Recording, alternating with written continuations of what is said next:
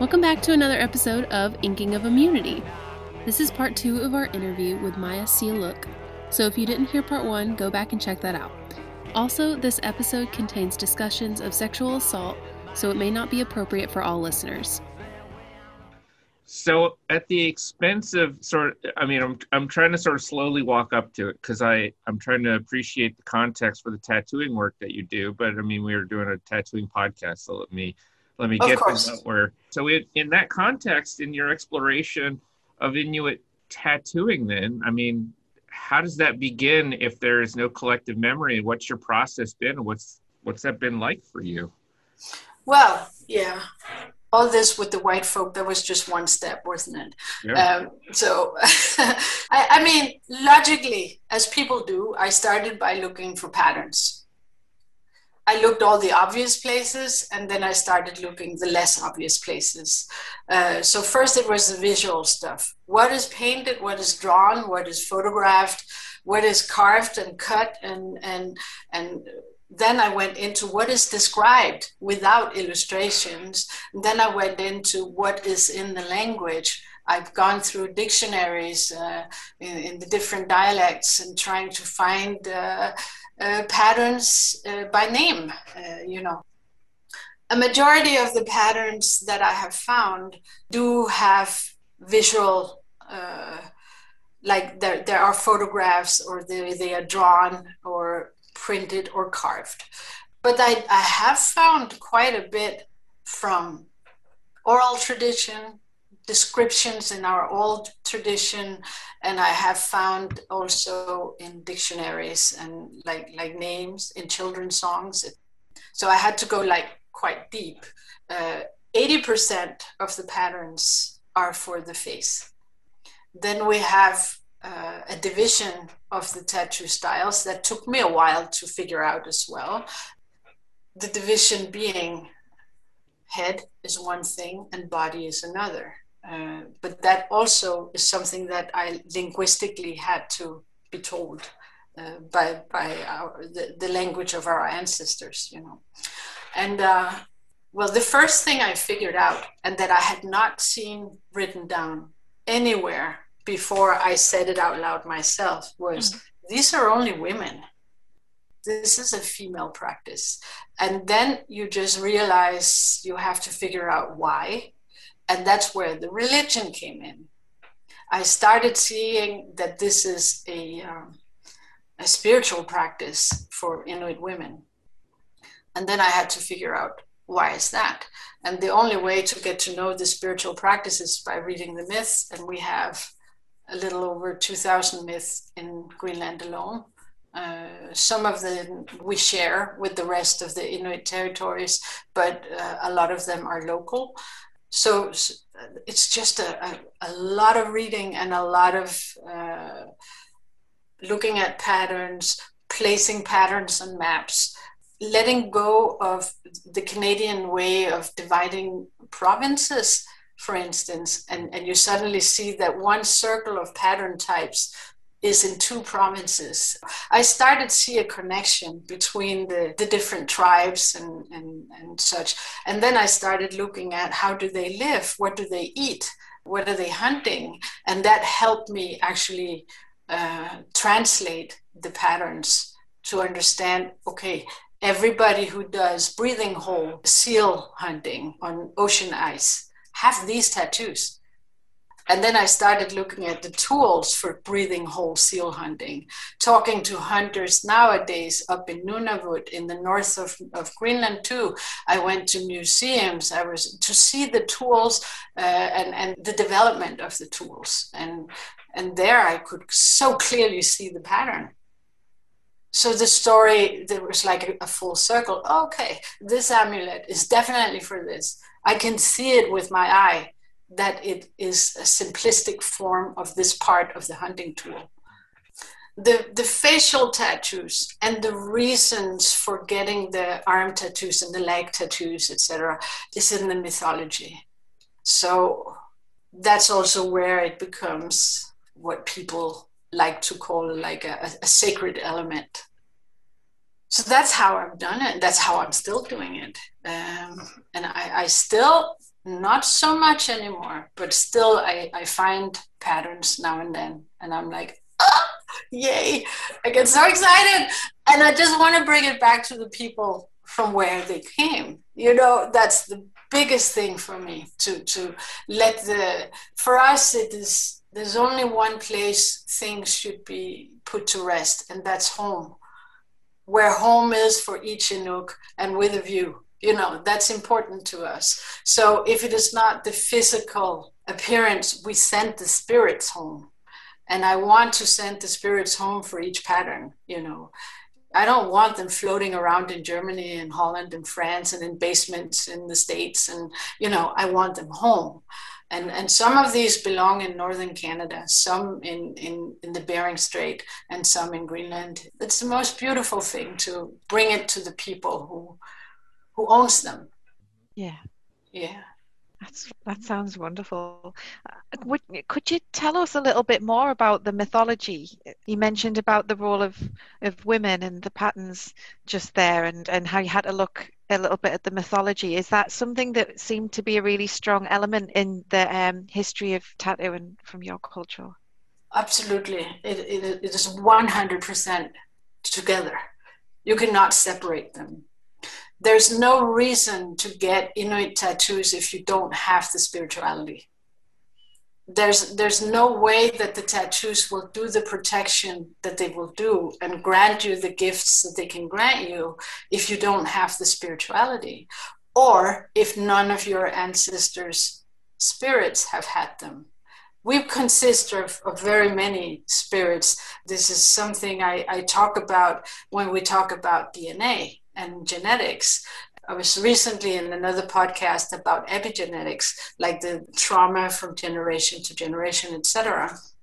And uh, when I am asked who can have these tattoos, who can use them, who's the right users, who owns them, it's such a loaded question and, and a very, very difficult conversation, because are we talking ethnicity? You know, it becomes kind of like, it's a little gross. And uh, ethnicity is being used uh, a lot within the revival things. And this is something I would really like to talk about too. But what Western science calls D N A and genetics, we call spirits. Uh, so you consist of all these spirits from your ancestors. And when you get the spirited patterns in your skin, the, the spirits meet each other and are made stronger. It's given them power. But if they are placed in skin that doesn't have this ancestry and, and spirituality, it would weaken them. This is quite clear, uh, explained, and that gives me uh, another task, because uh, ethnicity as such doesn't guarantee spirituality. And uh, so can I put these patterns that are highly spirited on people who are Mormons or or Jehovah's Witnesses or Lutheran Christians, you know, uh, just because they have ethnicity? I don't think so. I, I would rather not. I would rather give them something else that, that boosts their identity and their connection to their lands than I would, you know, uh, I don't want to weaken the patterns for the sake of ethnicity and, and people's identity issues, you know. Um, I think it's not how we solve the identity issues either, you know. We don't solve them by wearing a t-shirt either. It has to have meaning. It has to have that purpose, the intention that lays in the tattooing. It, when you when you make them removed from the spirituality, removed from the ritual, uh, removed from the worldview, then they're just dots and lines, really. So what's your process then? In, in, in a comment in an email to me, you said that you weren't sure that it was time for an Inuit tattoo revival. And you, you just mentioned there that you have some conflicted feelings about Indigenous tattoo revival. So I'm I'm curious, what are your feelings on Indigenous tattoo revivals, and, and what do you do? Like, I'm curious as to how you navigate it. Oh, like with great difficulty. Um, there are several things in it. I can be a, a, a bit of a conservative person and, and a bit of a, maybe, Ben sometimes calls me a fundamentalist, uh, but, but well-meant, of course. Uh, and I'm not a, a preaching kind of fundamentalist. I will not make war, okay? Uh, but I believe so firmly in our spirit world. And I believe so firmly in our ancestors', ancestors' uh, designs and, and ways of of using these. Uh, I mean, the, the utility of the tattoos is so beautiful that diluting it into a question of identity, where where they, they, they will always give you identity by default. So stopping there is just too bad, you know. It saddens me because there's a lot of healing. There's a lot of understanding of culture. There's a lot of cultural anchorage to get from the tattoos.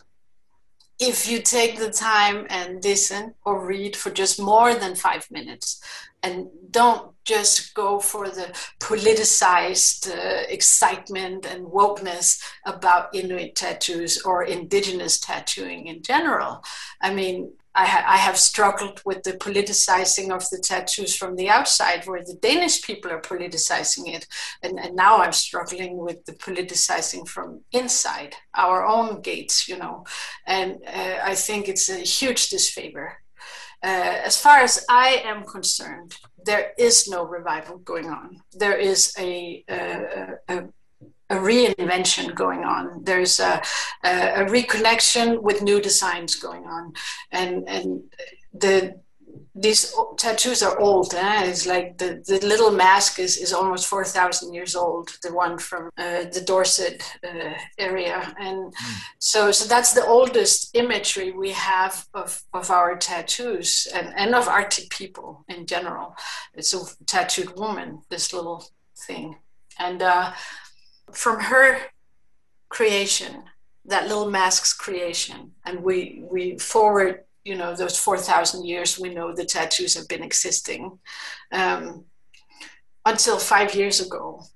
Then a revival started, or what they call a revival started five, six, seven years ago.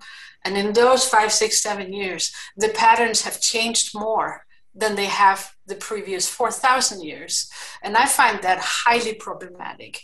And uh, because I go from, from a, a culture preservation point of view, you know. Also, uh, if someone uh, in fifty years or one hundred years wants to look into what is uh, Inuit tattooing, they're going to go like, what the fuck happened uh, during this pandemic? You know, what is going on? and, and I mean, it's just, it's just crazy how removed the Inuit tattooing has become. And it is just crazy what the standard is for the tattooing.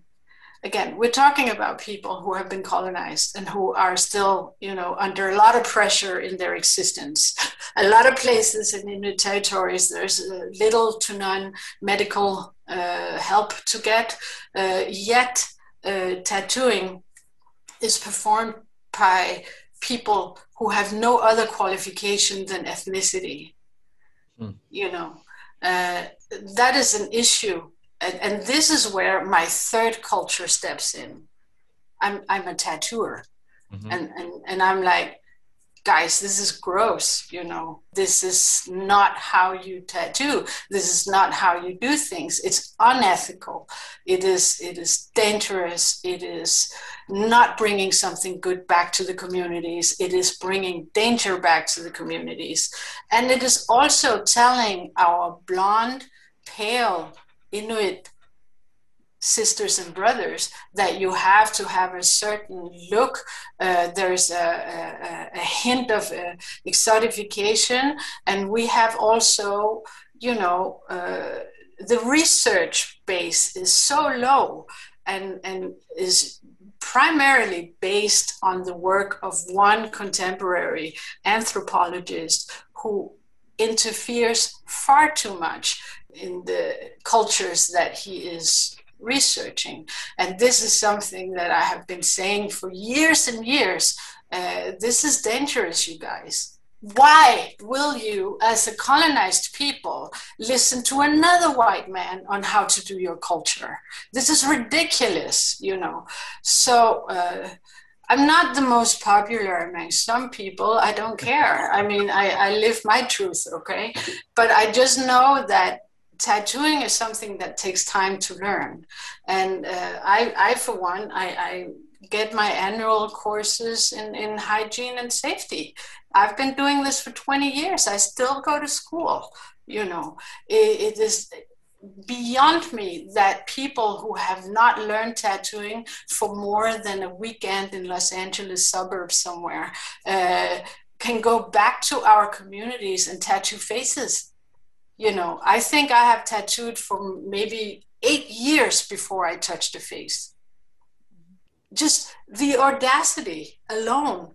And that is just based on ethnicity. And I, I can tell you guys, I know the listeners will not be able to see me, but for a lot of people, when they meet me, they're like, when is the Inuk showing up? You know, but this is actually what we look like after three hundred years of colonization and mixing with white people. I have a husky. You can borrow him if you want. I look good with huskies. He's got your, got your coloring. He's yeah. And he, and he and he's miserable in the Alabama heat, but I love him, so I'm not letting him go. I had an Alaskan husky. I had to let him grow old in northern Norway. As soon as we got floor heating in this house, he was like, "That's it, folks. I'm leaving." Yeah. Um, you mentioned just before about the, the four thousand year old mask you found. Yeah. Would you be able to tell us a little bit about that and about what, I don't know, did that give you some, I guess, roots back into your cultural past? Yeah, you know, uh, it was actually kind of the same feeling when I finally connected with the mummies uh, from Kale-Kito, which are have beautiful tattoos and beautiful clothing and everything. And um, it's that feeling of, of kind of like home. Mm-hmm. Um, I think after like an entire youth of being told which of my two cultures that was to be preferred, uh, the one that had a future, the one that uh, would give me jobs and, and I could get a house and I could, you know, uh, it, it was the be Danish, speak Danish, think Danish, look Danish, um, and, and you will be all right. That was kind of the message all the time. And, but all the time, uh, while learning with great expertise, like everybody who's bicultural, that to, to just skate in and out of both cultures.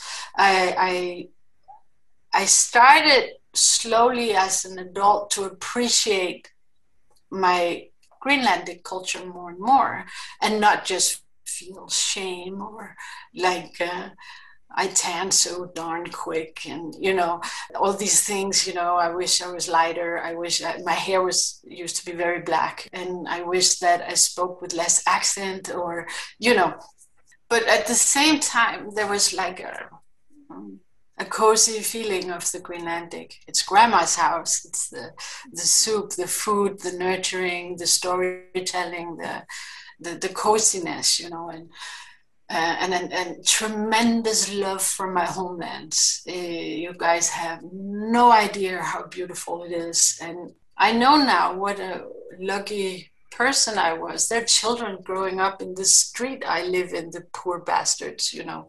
I, I had a whole island. It was fantastic. And uh, but when I started reconnecting and when I saw the mask and, and when I felt the mask, I, when I really looked at the mask, I saw her first and I was like, kind of looks like a raisin, you know? And uh, so I, it was hard to understand what are the tattoos, what are the lines, what are ring, uh, does she have wrinkles? You know, it was hard to read her at first for me. I maybe have had some, some filters on or something, but suddenly I saw her.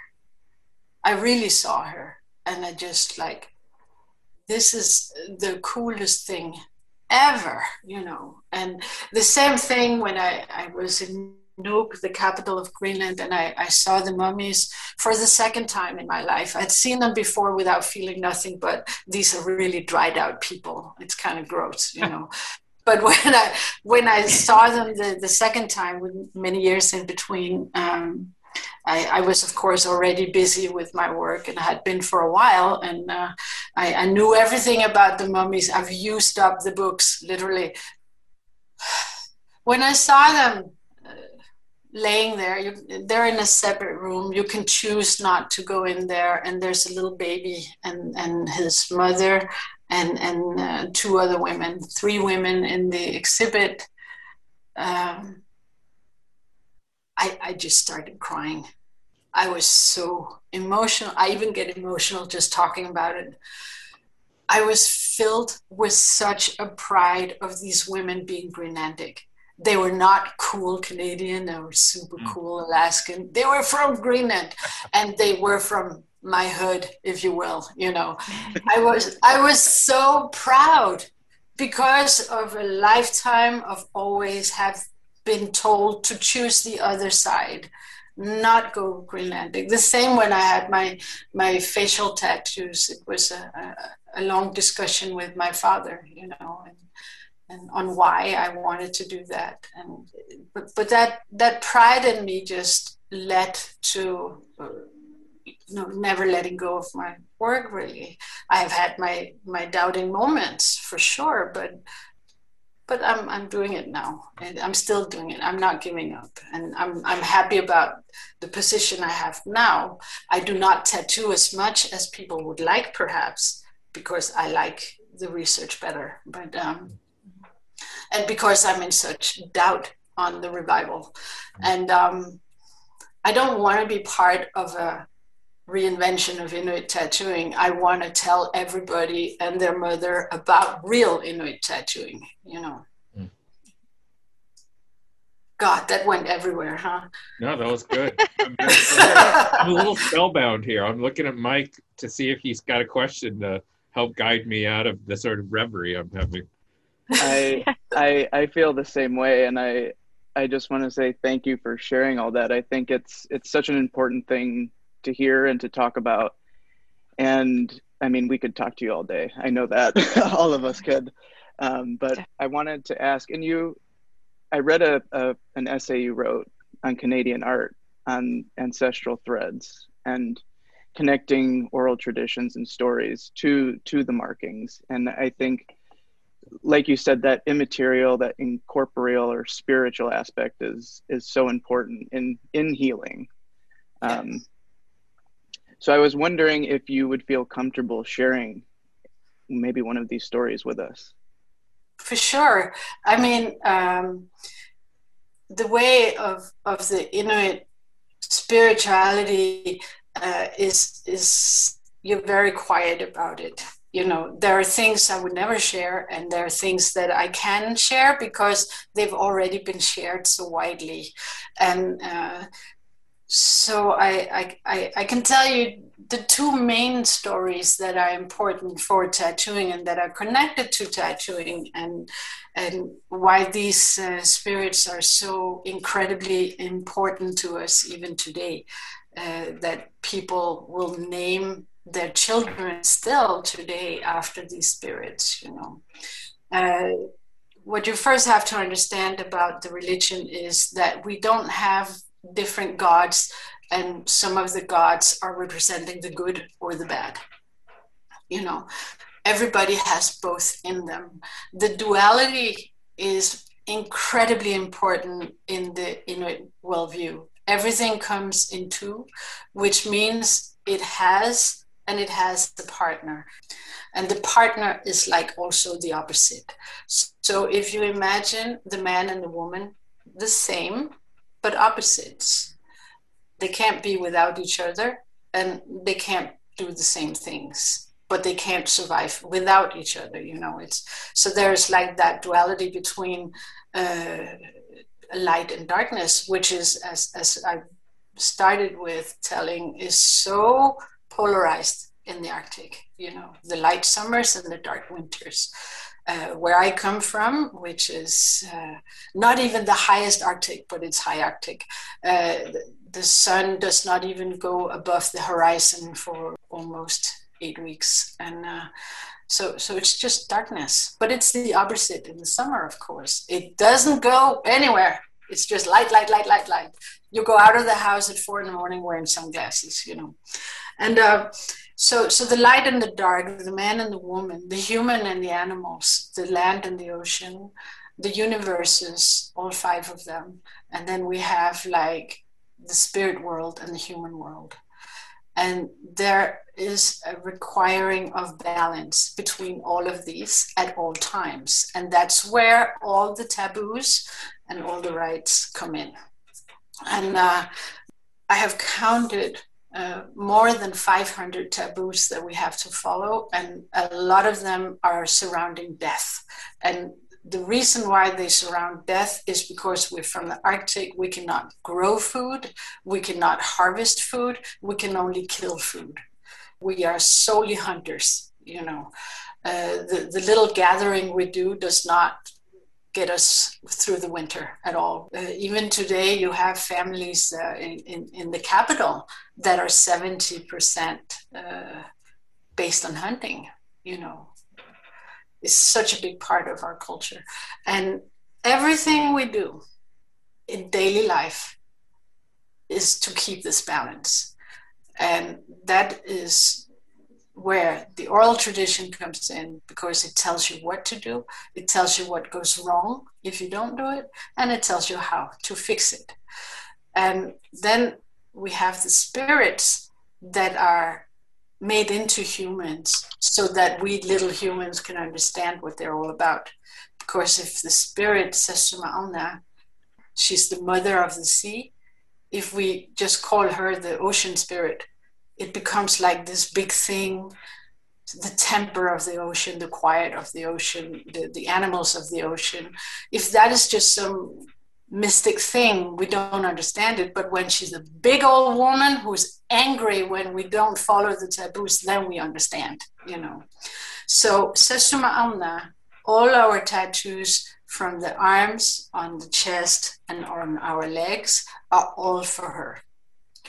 And uh, they are hunting amulets. I'm talking about Central and Eastern Inuit now.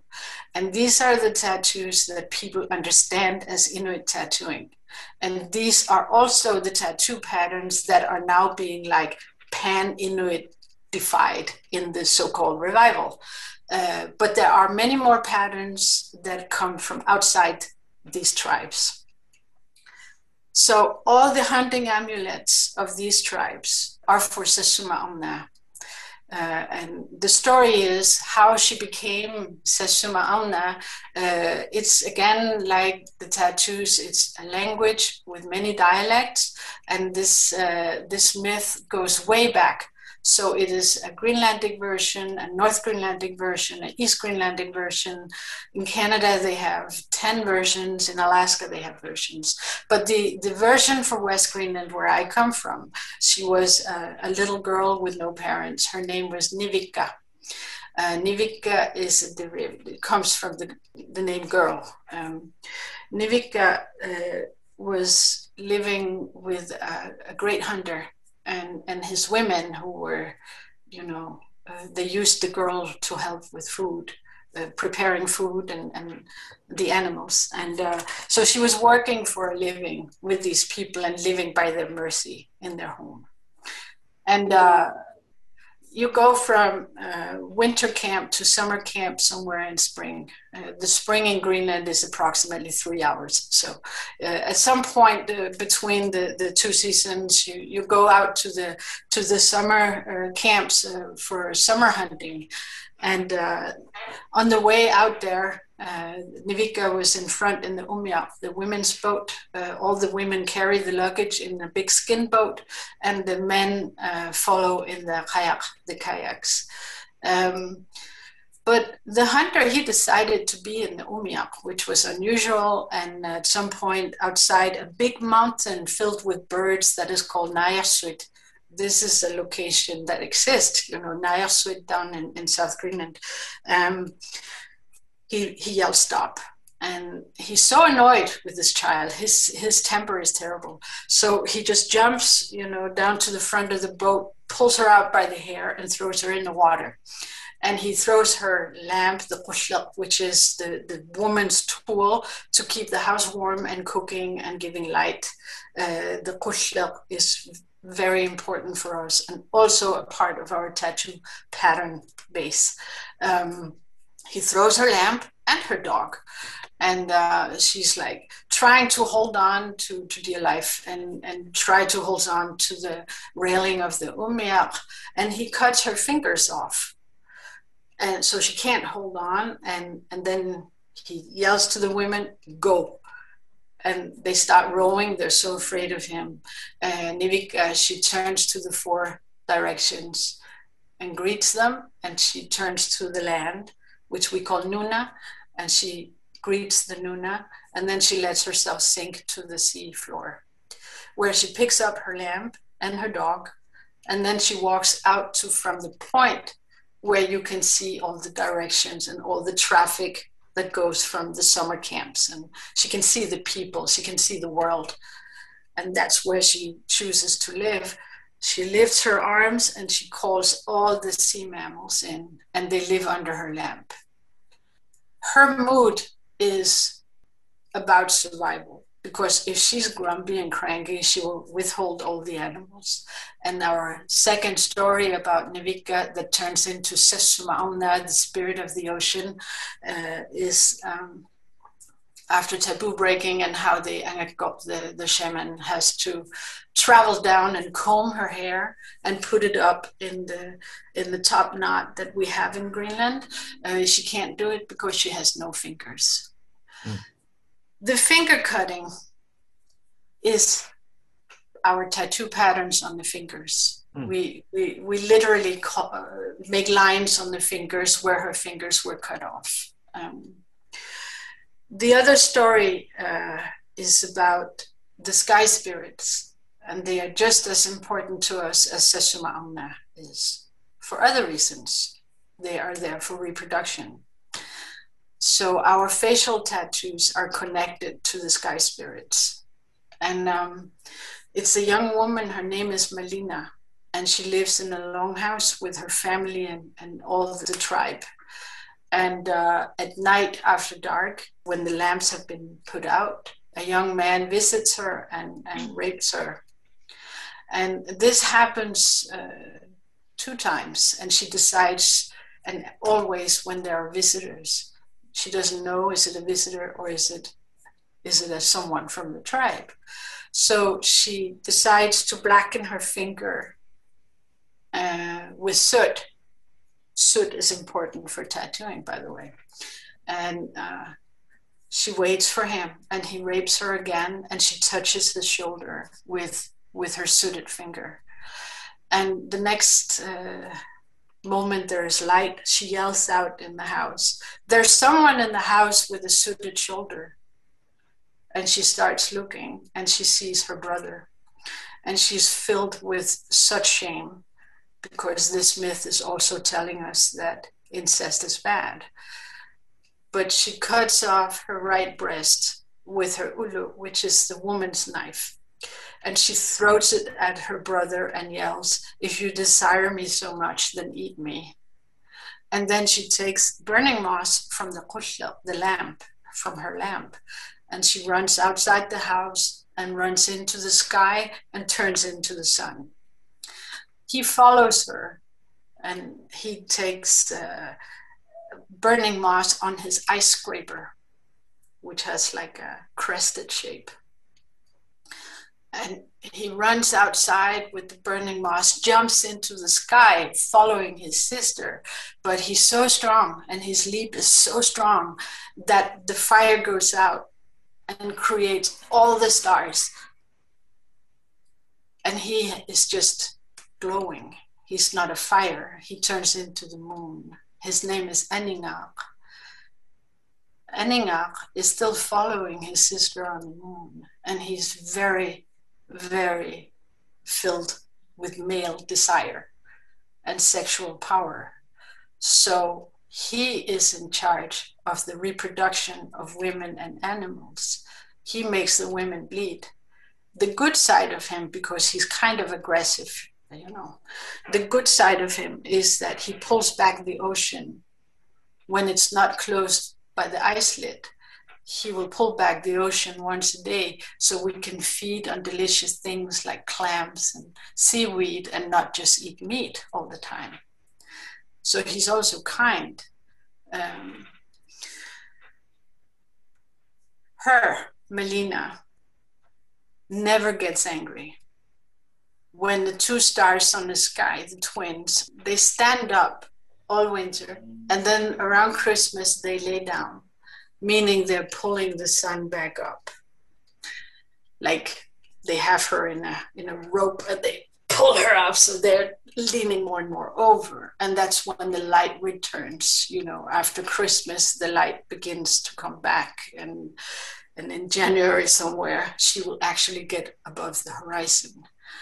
And uh, no matter how many taboos are broken, no matter how bad and forgetful the little people have been, Malina comes back. Mm. And with Malina comes spring, and all the animals start breeding, and the flowers and the berries and the worms and the mosquitoes and everything happens again. So Malina, she is, we have no taboos around her. We have nothing around Malina, except that we want to look like her with her frown because she has been raped. We want to be desirable for her brother Aningaaq so we can have babies and mm. reproduce. But Malina herself is just love. So we don't need to do anything for her. Our religion is super fear-based. So we, we, only, we only do stuff for the angry people or the angry spirits, and, you know. If you read otherwise about her, it's wrong. She's a good one, and we love her very much. Thank you for sharing so much. I think we're in a, a trance here. Um, yeah. That's... Maya, can we have you back on to tell us more stories? I love this so much. Of course. I'm dead. We have, we have two thousand of them, Chris. Yeah. Well, uh, this is uh, this is what we're we're we're missing, right? Is this context, and it two thousand stories is probably a drop in the bucket. Yeah, I mean, and this is what this is what I'm trying to say. Mm-hmm. What you are feeling a little glimpse of now. Imagine feeling that magnified by having the tattoos in the skin of your ancestors. There is a healing in there. Mm-hmm. There is a magic to it. And that's why, you know, I, I, I could give them to you, Chris, but what would you get other than a souvenir from this uh, Inuk girl you met, you know? It's, it's, uh, it is something that is so deeply rooted in us and in our, because nobody will will go outside and not comment on Malina or comment on Aningaaq. No one will not be grateful when they eat their ocean food. You know, Greenlandic people or Inuit anywhere, every time we eat MedDeck, which is the finest thing we can get from the ocean, it tastes the same every time, you guys. But every time we're like, goodness me, this MedDeck is just incredible because it has spirit, and, and, and we will have to make sure that it is pleased when we eat it, and and and will, you know, we believe in, in spiritual reincarnation. So so this uh, this magnificent animal, and I would rather not say which animal it is because people go nuts, you know. But uh, but when we, we eat it, it is with such great joy and appreciation, and, and with that we make sure that it will reincarnate and come back and give itself to us again. You know, this is the whole idea of the hunting balance. Well, maybe I could get a European tattoo from you at the old electric style, and and and we and, and have my souvenir anyway. But um, I probably sure. wouldn't, I probably wouldn't ask that. I would have you tell me stories. And um, um, uh, Mike and Becky, do you have any last questions? Before we've we've kept Maya for almost two hours now. This is a record. I know. I know.